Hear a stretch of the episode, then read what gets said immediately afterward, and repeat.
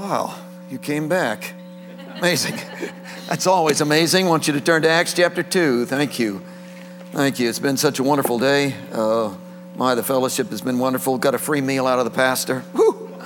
Hallelujah. So, uh, appreciate it. We want to look at uh, Acts chapter 2 again. Thank you for uh, participating in this study uh, with me. And uh, we're looking tonight at verse uh, 25, particularly focusing on that verse. And we're going to be doing uh, verse 26 tomorrow night, and then verse 27, and then verse 28. I'll work a lot on outlines, and uh, the outline of this whole thing uh, begins in verse 25. Tonight is called the concentration, which is a focus issue. And in verse 26 is the celebration, which is a worship issue. And in verse 27 is the uh, communion, which is an intimacy issue. And in verse 28 is the communication, which spills out of the intimacy itself.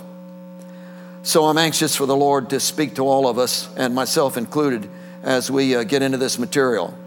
You know that Pentecost has taken place, and of course, all this revolves around the issue of Pentecost. The Pentecost event is given to us in verse 1 down through verse 4, and so that event is presented to us. But it isn't just an event like uh, a birthday and you have it and then you wipe your hands and that's at the end of that. The effect of it is what is interesting and what is highlighted in the book of Acts. If you study the book of Acts to find out techniques for evangelism, you will miss it. If you just think that the book of Acts is a is an instruction manual on how to evangelize your world as the early church did, they had house churches. We should have house churches. They had this kind of church structure. We should have this. Then you've missed it. The whole book of Acts revolves around the movement of God. Everywhere you go, God is moving and doing something so phenomenal that people are astonished. And that was the whole evangelism approach of the book of Acts. And all of that began, of course, with this Pentecost event. Now, when this event happened, 120 initially received it and there were three to 5,000 Jews hanging around saying, What on earth is going on? And Peter, moved upon by the Holy Spirit in verse 14, stood to his feet and said, I will explain this to you. And he did it in the form of a sermon. And he gave his text and then moved into the body of his sermon, which we've been trying to analyze and look at. He began with this proposition, which begins in verse 22 and goes down through verse 24. Now, the significant thing about the proposition is, is that he presents to you a sourcing issue. And I don't know what that language does to you, uh, whether that's language you use, uh, and if you want to use other language, I don't care, but get the concept. Uh, the issue of Christianity is a sourcing, producing, motivation, where does it come from, what produces it issue. Everything that is not sourced by Jesus is a sin, regardless of how great it is, how wonderful it looks, how ph- phenomenal it seems, uh, how good it might be in the, uh, in the eyes of you, the church, the world. If it's not sourced by Jesus, it is, has to be sourced by self. So the issue of the passage is sourced by Jesus or sourced by self. Now, source self sourcing is a demonic issue. Not that you're filled with the devil if you source yourself, but you have his nature. See, God is omnipresent, so he can fill you and he can fill me at the same time. The devil is not omnipresent, he is a created being. Therefore, he cannot source you and source me at the same time. So his nature that sources him is self sourcing, it's independency from God. The devil, along with Adam and Eve, said, Hey, we don't want to be sourced by God anymore. We want to be independent from God. And if we eat of the fruit of this tree, we will be like God. So the first sin was a sourcing decision, a decision that says, I want to be on my own. I want to do my own thing. I want to produce my own ideas. I want to live out of my own thought process. I want to operate out of myself. That's a demonic nature. The devil doesn't have to indwell you for you to have the demonic nature. We in the Holiness Church call that carnality. It is self centered, self sourcing nature. Over against that is Jesus centered, Jesus focused, Jesus sourced because of the Spirit of God. So 120 have just been filled with the Spirit of Jesus. And they are now going to be sourced by Him. And as Jesus was sourced by the Holy Spirit, so they are now going to be sourced by the same identical Spirit. So whatever was going on in Jesus, Peter says, is now going on them. And he plainly states that in verse 22. In verse 22, we talked about it in the second service this morning. He says, Jesus was sourced in his life. Look at it. Men of Israel, hear these words Jesus of Nazareth, a man attested, proven by God to you by miracles, wonders, and signs which God did through him in your midst, as you yourselves also know. So we discovered that miracles is the dunamis, it's the flowing nature of God, literally wowing his world and pointing back to the Father because Jesus literally poieoed the nature of God, poieoed through Jesus, painting a masterpiece of the face of the Father, and he did that in your midst. That's verse 22. So the whole life of Jesus was sourced by the Father. The Father indwelt and merged with the man called Jesus and literally produced his image through the man called Jesus and sourced that. So everything Jesus did, he said, he didn't do it. It was the Father that indwelt him that did it. Now, it's really interesting because you go to verse 23, and guess what? He's not only sourced in his life, in verse 23, he is sourced in his death. Isn't that phenomenal? Let's look at this thing. Him being delivered by the determined purpose and foreknowledge of God. Why did Jesus die? Oh, deter- uh, delivered by the determined purpose and foreknowledge of God. You have taken by lawless hands, have crucified and put to death. So the death of Jesus was sourced by the Father. The same source that sourced his life also sourced his death. Wouldn't it be great to have your death sourced by God? Wow, driving down the road, smashed. Oh, died too young. Well, that's terrible. Oh, my. I don't want to die like that. I want my life to have eternal significance, and I want my death to have eternal significance. I want my life to count for His plan, and I want my death to count for His plan. I don't want to just die. I want it to be sourced by God. So his life was sourced by God, his death was sourced by God, and then you go down to verse 24, and guess what? Oh, the resurrection. His resurrection was sourced by God, for whom God raised up, having loosed the pains of death, because it was not possible that he should be held by it. So his life was sourced by God, his death was sourced by God, his resurrection was sourced by God. That about covers it, folks life, death, and resurrection. So all that Jesus was was literally sourced by God. Now, when Peter got done explaining that, you'll note in verse 24, he's, or verse 25, he says, For. Now, the for word is, is the Greek word gar, G A R, and it literally means for this reason, or let me give you explanation. And it assumes a question. Now, there is no question being asked, so, and this is a preaching setting. So, what's happening is Peter's preaching away, giving this proposition, and he looks at his crowd, and again, they look about like you. So, there's this, these, these, these, these face, facial expressions like, what are you talking about? Like, there's questions that they want to ask. And of course, you can't ask a question during a sermon. Put your hand down. So you can't ask a question during a sermon because it's a sermon. So they couldn't ask a question. So he says, I'm going to assume your question. I'm going to assume what your questions are. And I'm going to try to answer your questions before you ask them. And he said, Oh, here's how I'm going to do it. Here's how I'm going to do it.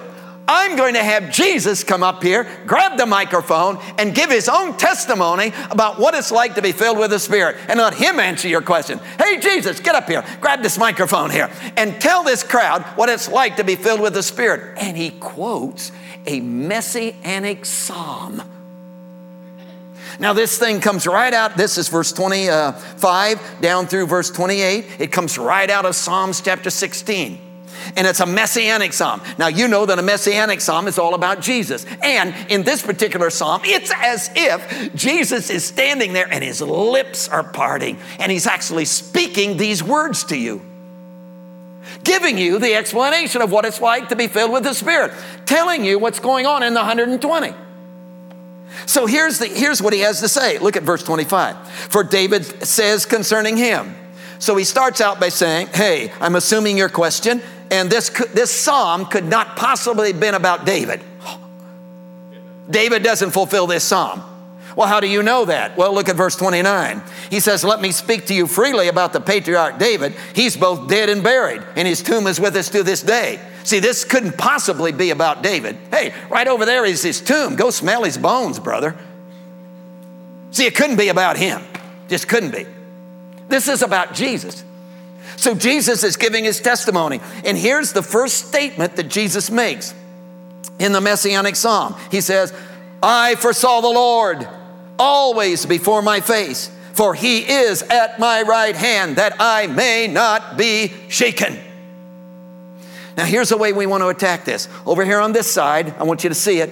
It says, I foresaw the Lord. Over here on this side, always before my face. You see it?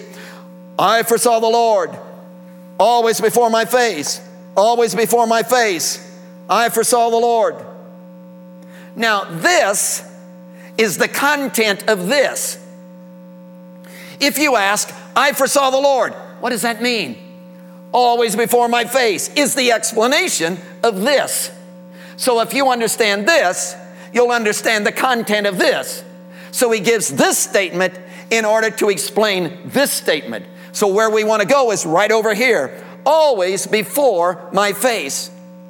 Now I want you to reach into the word my pull it out, and squeeze before and face together so that what you have is before face. That's a translation of one Greek word. It's a prefix with a root word. The prefix on the word is in, which is equivalent to our in. It's en, but it's equivalent to our in. There are three little words. You use one of them in every, one of them in every sentence. It's the word from, which is a location, a relocation, movement term. He came from the room into the hall. That's a relocation, that's a movement term. There's the word into, that's a location change. It's a movement term. He went into the room from the hall. From movement into movement. Right in the middle is the word in, no movement. It's not coming in, not going out. It's fixed. It's equivalent to the idea of abide. So it's the whole concept of remaining, abiding in, fixed. It's a fixed position. So when he says in face, it's literally fixed. It's not coming into, it's not going out of, it's fixed. And the Greek word that's translated face is literally the word that refers to the eye and the area around the eye. So it's a literal translation would be, oh, he's in my eyeball. Isn't that phenomenal? He's in my eyeball. So Jesus gets up and says, Oh, let me tell you what it's like to be filled with the Spirit. It's like God getting in your eyeball. He says he's gotten so close, I can't see anything else. He's become so real, there's nothing else going on. He's become so fixed in my eye that every time I look, I see through him that I can't see anything going on in my world except I see it through the lens of the Father. That the Father is not somebody I visit, he's somebody who's fixed himself in my vision.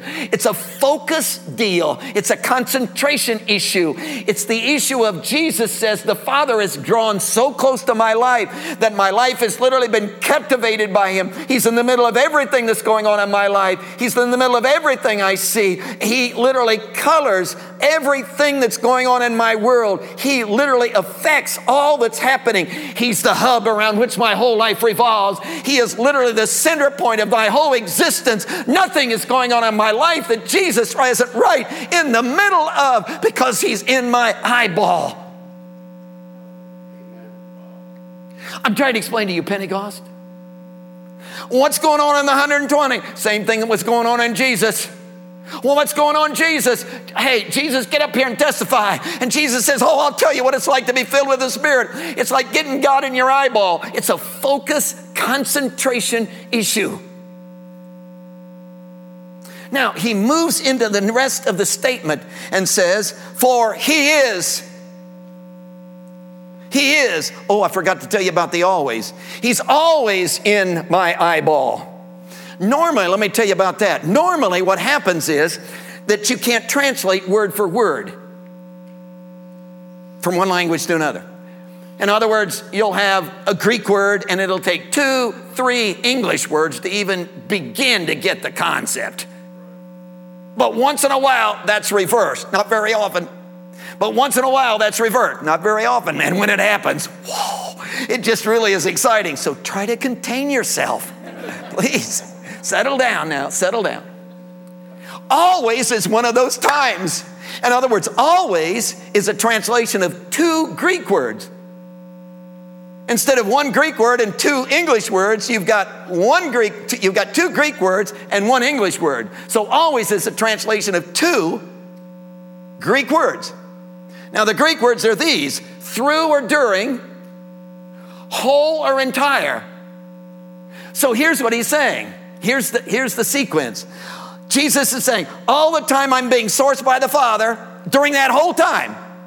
During that whole time, guess what's going on? Father's in my eyeball. During that whole time.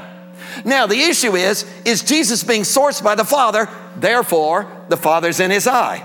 Or is the Father in his eye, therefore, he's being sourced by the Father? Let's go over it again. The issue is is Jesus being sourced by the Father, therefore, the Father's in his eye? Or is it the Father's in his eye, therefore, he's being sourced by the Father? And the answer is yes. you can't have one without the other. So if you're going to be sourced by the Father, the natural result of that is the Father's going to be in your eye. And if you get the Father in your eye, the natural result of that is going to be you're going to be sourced by the Father. So you can't have one without the other. So Jesus is giving a testimony of this intimacy, of this oneness, of being captured by the Father. It's a focus issue. Now, move to the next statement. For he is, stop right there. He is as a translation of the Greek word eimi, which probably doesn't mean anything to you, but it's the word which is a state of being. It's, it's the translation of the Moses thing. Moses is uh, in the wilderness and the bush is burning, not being consumed.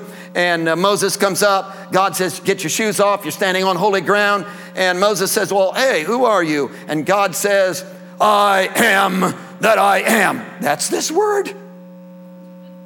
It's the eimi word. I am. All the I ams of Jesus. This, this, this is the word. I am the door. I am the way. I am the truth. I am the light. All the I am the bread. All of the all of the I ams. This is it.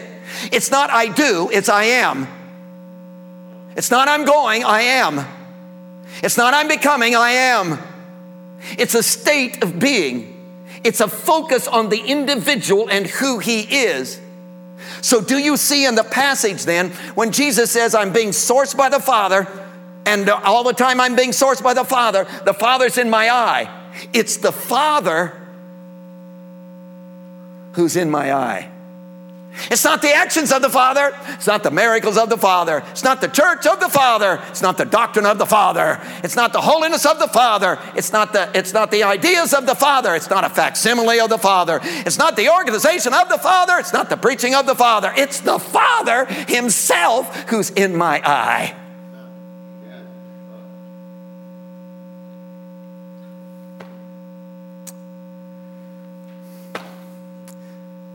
That put me on my face.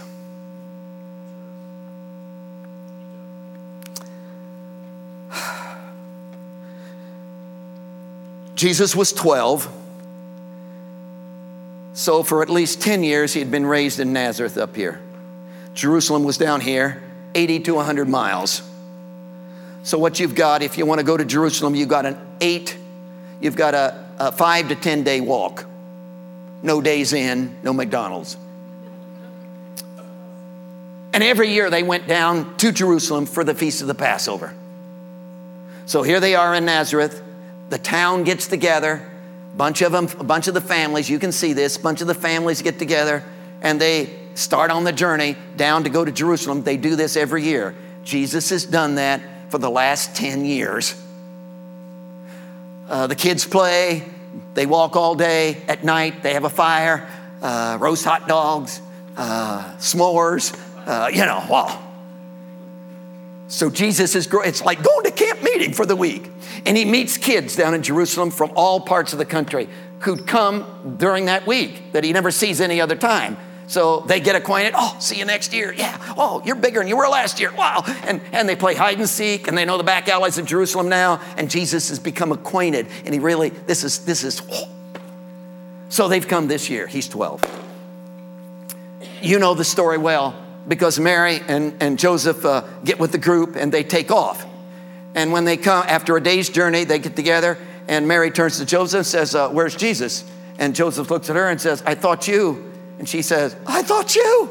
Oh, brother, we left that teenager in Jerusalem. So they slept the best they could that night, got up at the crack of dawn, and walked all the way back. So that's a day out and a day back. That's two days they've been without Jesus, left him in Jerusalem. And then the Bible says they looked for him for three days. That's, they've been without him.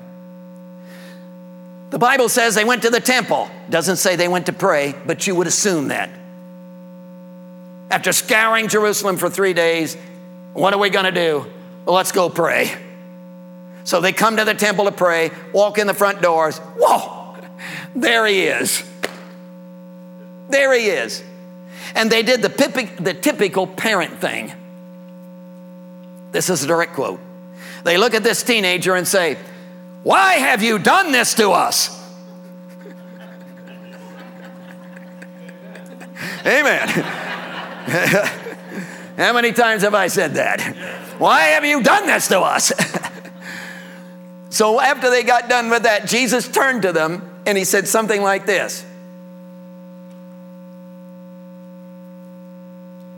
Three days, three days, you've been looking for me in Jerusalem. Where have you been looking? Where you been looking? Did you come into Jerusalem and say, Oh, I bet he's down to the adult bookstore, probably slipped in the back door there?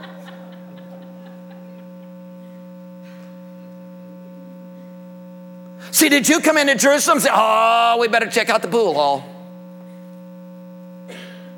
Probably got a fake ID and See, you've been looking for me for three days. Where on earth would you look? And then he gave the statement that you memorized and you know well. Jesus turned to them and said, Don't you know I must be about my Father's business? Now, don't get upset. But it's interesting that in the original language, the word business is not there. It's in all the translations. We've learned it from childhood all the way up.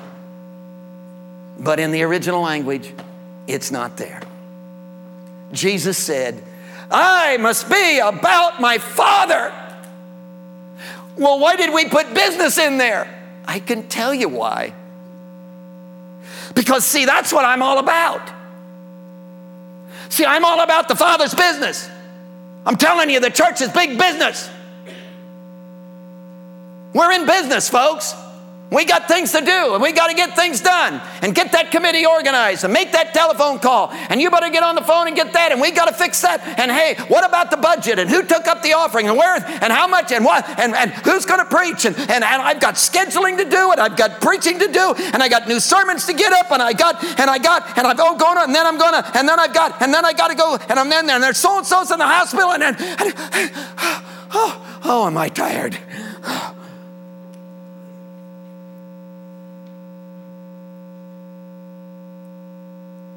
Because my whole life is consumed with the business. And, ladies and gentlemen, Jesus was never about the business, He was about the Father. And the business got done.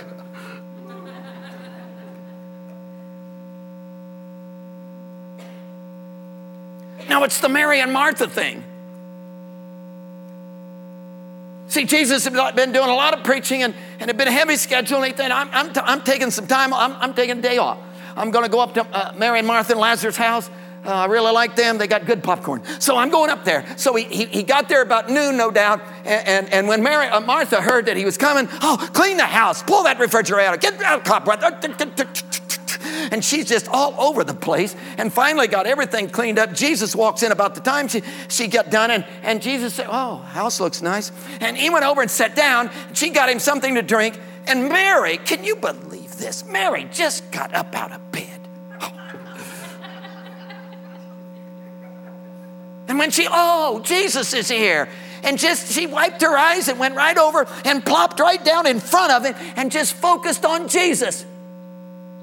And Martha's out in the kitchen saying, Oh, I got to fix his favorite dinner. What, and oh, I, she's peeling the potatoes. And, she, and Mary's just focused on. I ought to have some help. I'm the only one that works around here. And can you see her? She gets a pot and a pan, goes to the door, wham! And that'll get her attention. And oh, Mary's just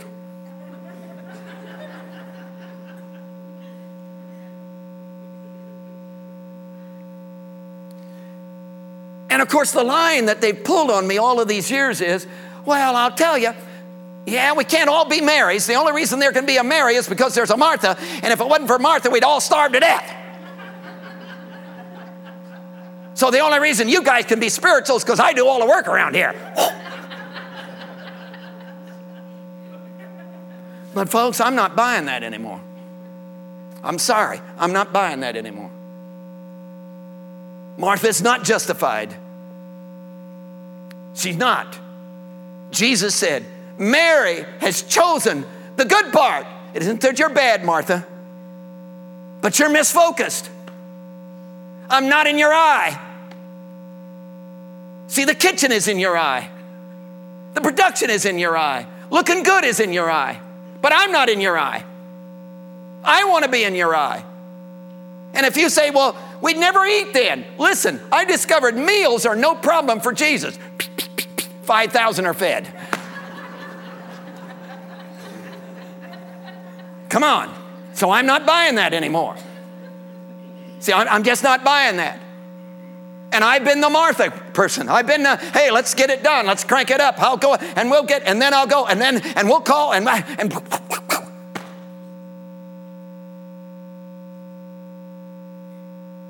And Jesus was never about the Father's business, He was about, oh, the Father. See, I want to be captivated by Him not an organization. I want to be captivated by, captivated by Him, not a doctrine. I want to be captivated by Him, not a, well, I'm teaching a class and we're going to be the biggest class in the church. I want to be captivated by Him, not the challenge. I want to be captivated by Him, not the stardom. I want to be captivated by Him, not in a career. I want to be captivated, oh, I want Him.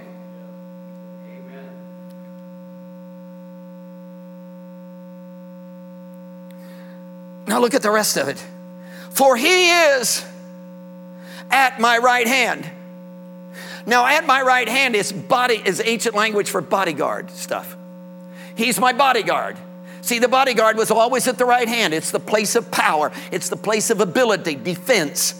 So the bodyguard was always on the right hand. See, you'd stand here, the bodyguard would stand here, he'd have his shield, he would cover you with his shield, and he'd have his sword, and he'd fight with his sword and defend you. So he'd cover you and. Now, if he's standing on the left side and you're standing on the right side, now he's got he's got the shield, he can cover you with the shield, but you got a little problem.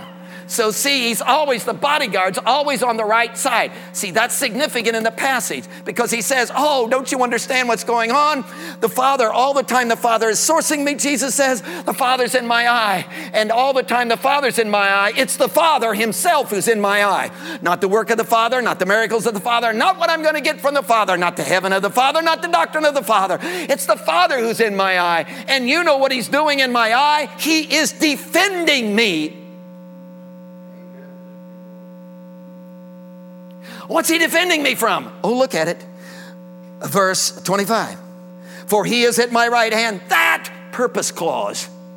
Here's the purpose of him being in my eye and being at my right hand in defense. He's defending me. What's he defending me from? That I may not be shaken. Now, the word shaken there is the Greek word for waver or distracted.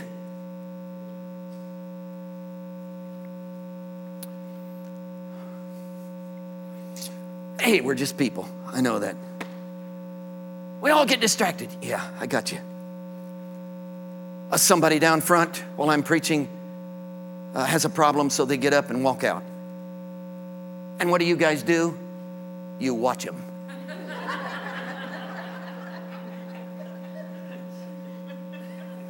well, what am I supposed to do while you're doing that? Because you're all distracted. So I could come and sit down until you begin to pay attention again, but I can't do that. So I just stand here and I just I just tread water. I back up, I restate, I go around in circles. I just kind of maintain until about five minutes goes by, and oh, you're all back, and whoop, away we go again. And then in about 10 minutes, they come back in. Whoa, and you watch them. and so five minutes is gone again. I just tread water. And then you come up to me and say, Why do you preach so long? if you would pay attention. I shouldn't tell you these things yet. We're having way too much fun. This lady came up to me after a service and said, I didn't hear a thing you said tonight. And I said, Well, whoa. She said, I'll tell you why. She said, You know the chandelier that was right over by your left side? I said, Yeah. She said there was this huge cobweb just hanging down, and it was just blowing in the breeze of the, of the air conditioning. And I just,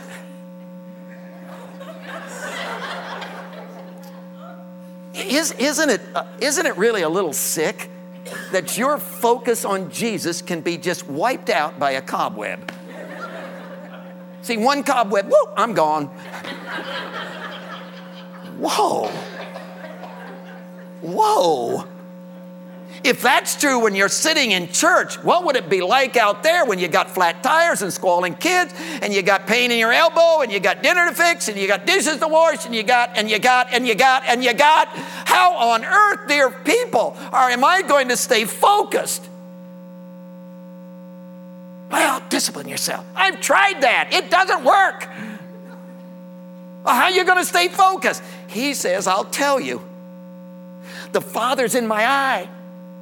And the reason the Father is in my eye, one of the benefits of the Father being in my eye is He Himself is in my eye. And when He Himself is in my eye, His very presence is the defense that keeps me from all distraction.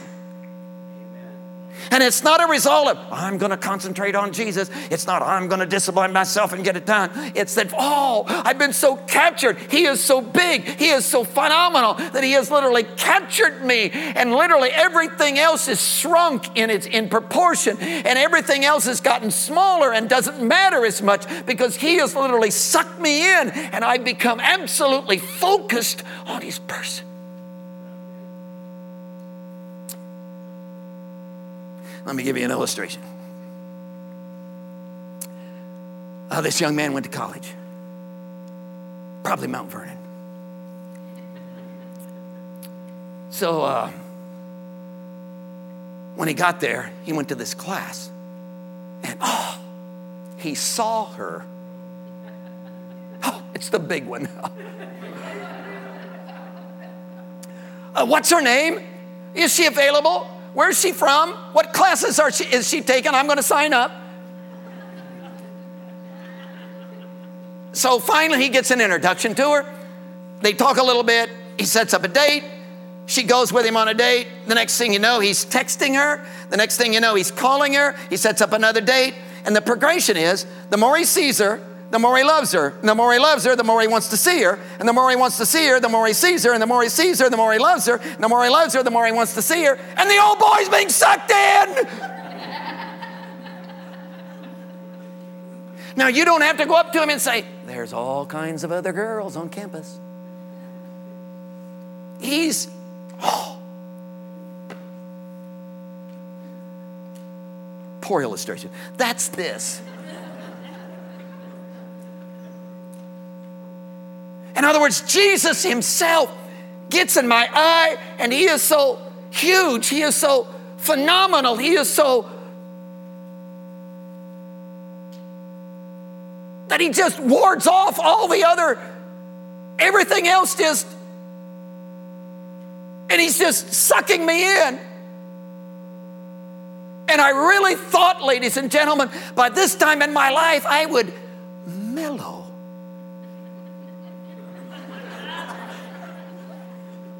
But I'm getting worse. I'm yelling more.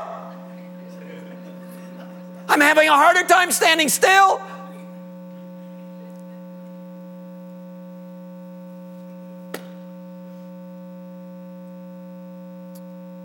And my face doesn't have to get red. I don't have to say to you, embarrassed, well, this might work in your life. Try it. Because he is so huge, he is so phenomenal. If you ever see him, if you and him ever get together, if he ever gets in your eye, you will be captured. Amen. And you will feel exactly like the Apostle Paul. I count all things as loss. It's rubbish, brother. Everything is rubbish compared to this one thing that I might know. Him.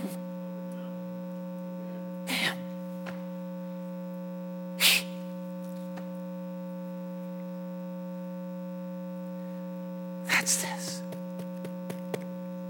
I'm trying to explain Pentecost to you. 120 got filled with the Spirit. What on earth is going on with them? Peter stands up and says, I want to explain it to you. It's a sourcing issue. What's going on in them is the same identical thing that was going on in the man called Jesus. So, what's sourcing them now? It was sourcing Jesus. So, the same Spirit of God that was in Jesus is now in them, sourcing them as it sourced Jesus. Well, what, what's that all about? Well, get up here, Jesus, and talk to us about it. Jesus said, Oh, let me tell you what it's like. All the time I was being sourced in, by the Father in my, in my life, all the time I was being sourced by the Father in my death, all the time I was being sourced by the Father in my resurrection, all that time, all that time, during that whole time, oh, the Father was in my eye. He captured me. He became so real in my eyesight. He became the contact lens through which I just literally see everything. He just colors everything in my existence existence, and everything takes on his shape and has his image about it, and everything is going on. Somehow he's in the middle of everything that's going on in my life because he's literally captured me. And it's not the business of the Father, it's not the, the, the church of the Father, it's not the ministry of the Father, it's not the preaching of the Father, it's not the miracles of the Father, it's not what the Father can do for me, it's not the free meals of the Father, it's the Father himself. He's so big, he's just captured me. And in capturing me, he's just become so huge in my eyesight that all the distractions that would, the cobwebs of life that would just, that just distract me just kind of go away. They just shrink. They're just so non significant in light of, whoa.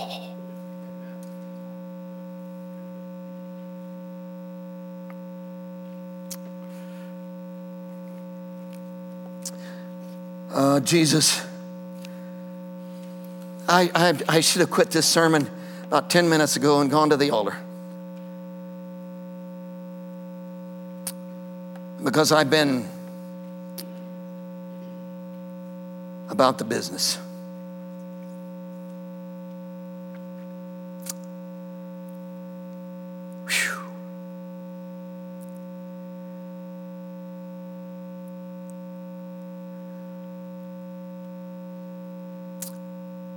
I'd tack on statements like, well, it's all for Jesus. but it was all about position in the church.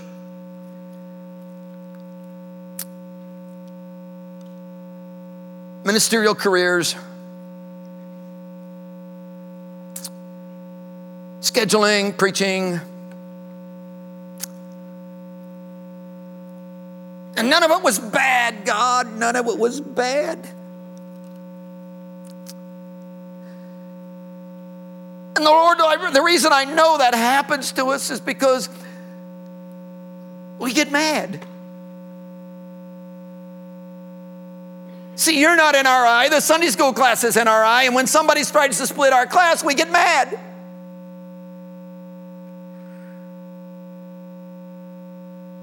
Well, why would we get mad if you were in our eye?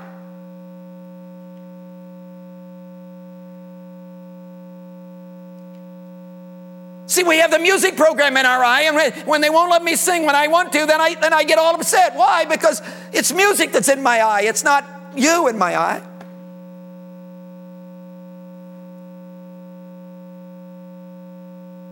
Why does it bother me when they spell my name wrong in the bulletin? Because you're not in my eye. So I've got all of this stuff in my eyeball, which end up being cobwebs. Now, I don't know what you need to do to me tonight, but I would be very grateful if you would just appear, if you would just come in such, oh, not your influence, not the force, that's Star Wars, not the force.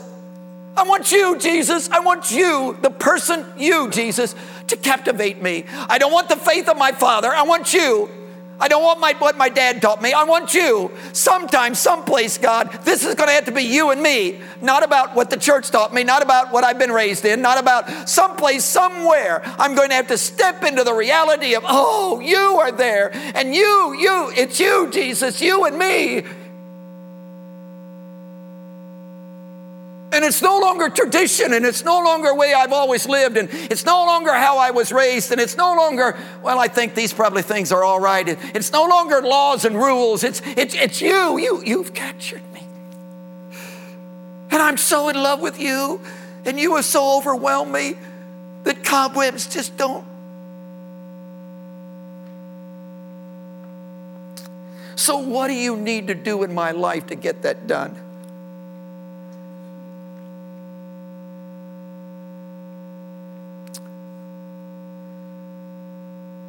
Do it tonight in my heart. Do it tonight in my heart. Capture me with yourself. Heads are bowed. I know. I was at the altar this morning. And if it offends you, I'm sorry. I don't mean to but I got to go again tonight.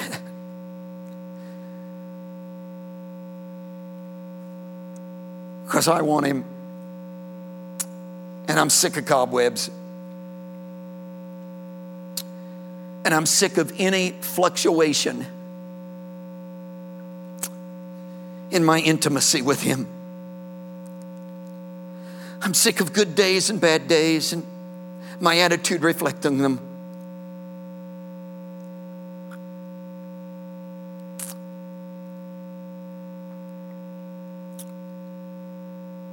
And ladies and gentlemen, I'm not going to wear myself out for the church. I'm going to wear myself out for Jesus who put me in the church.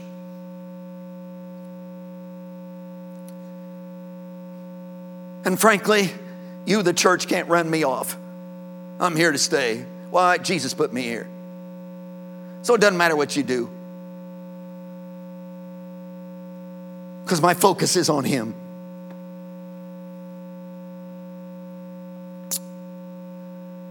Jesus, get in my eye, I pray thee. Moments of seeking, moments of seeking. Again, maybe you can't kneel. That's fine. Come and stand. Maybe you can't stand. Sit in the front seat. But is he in your eye?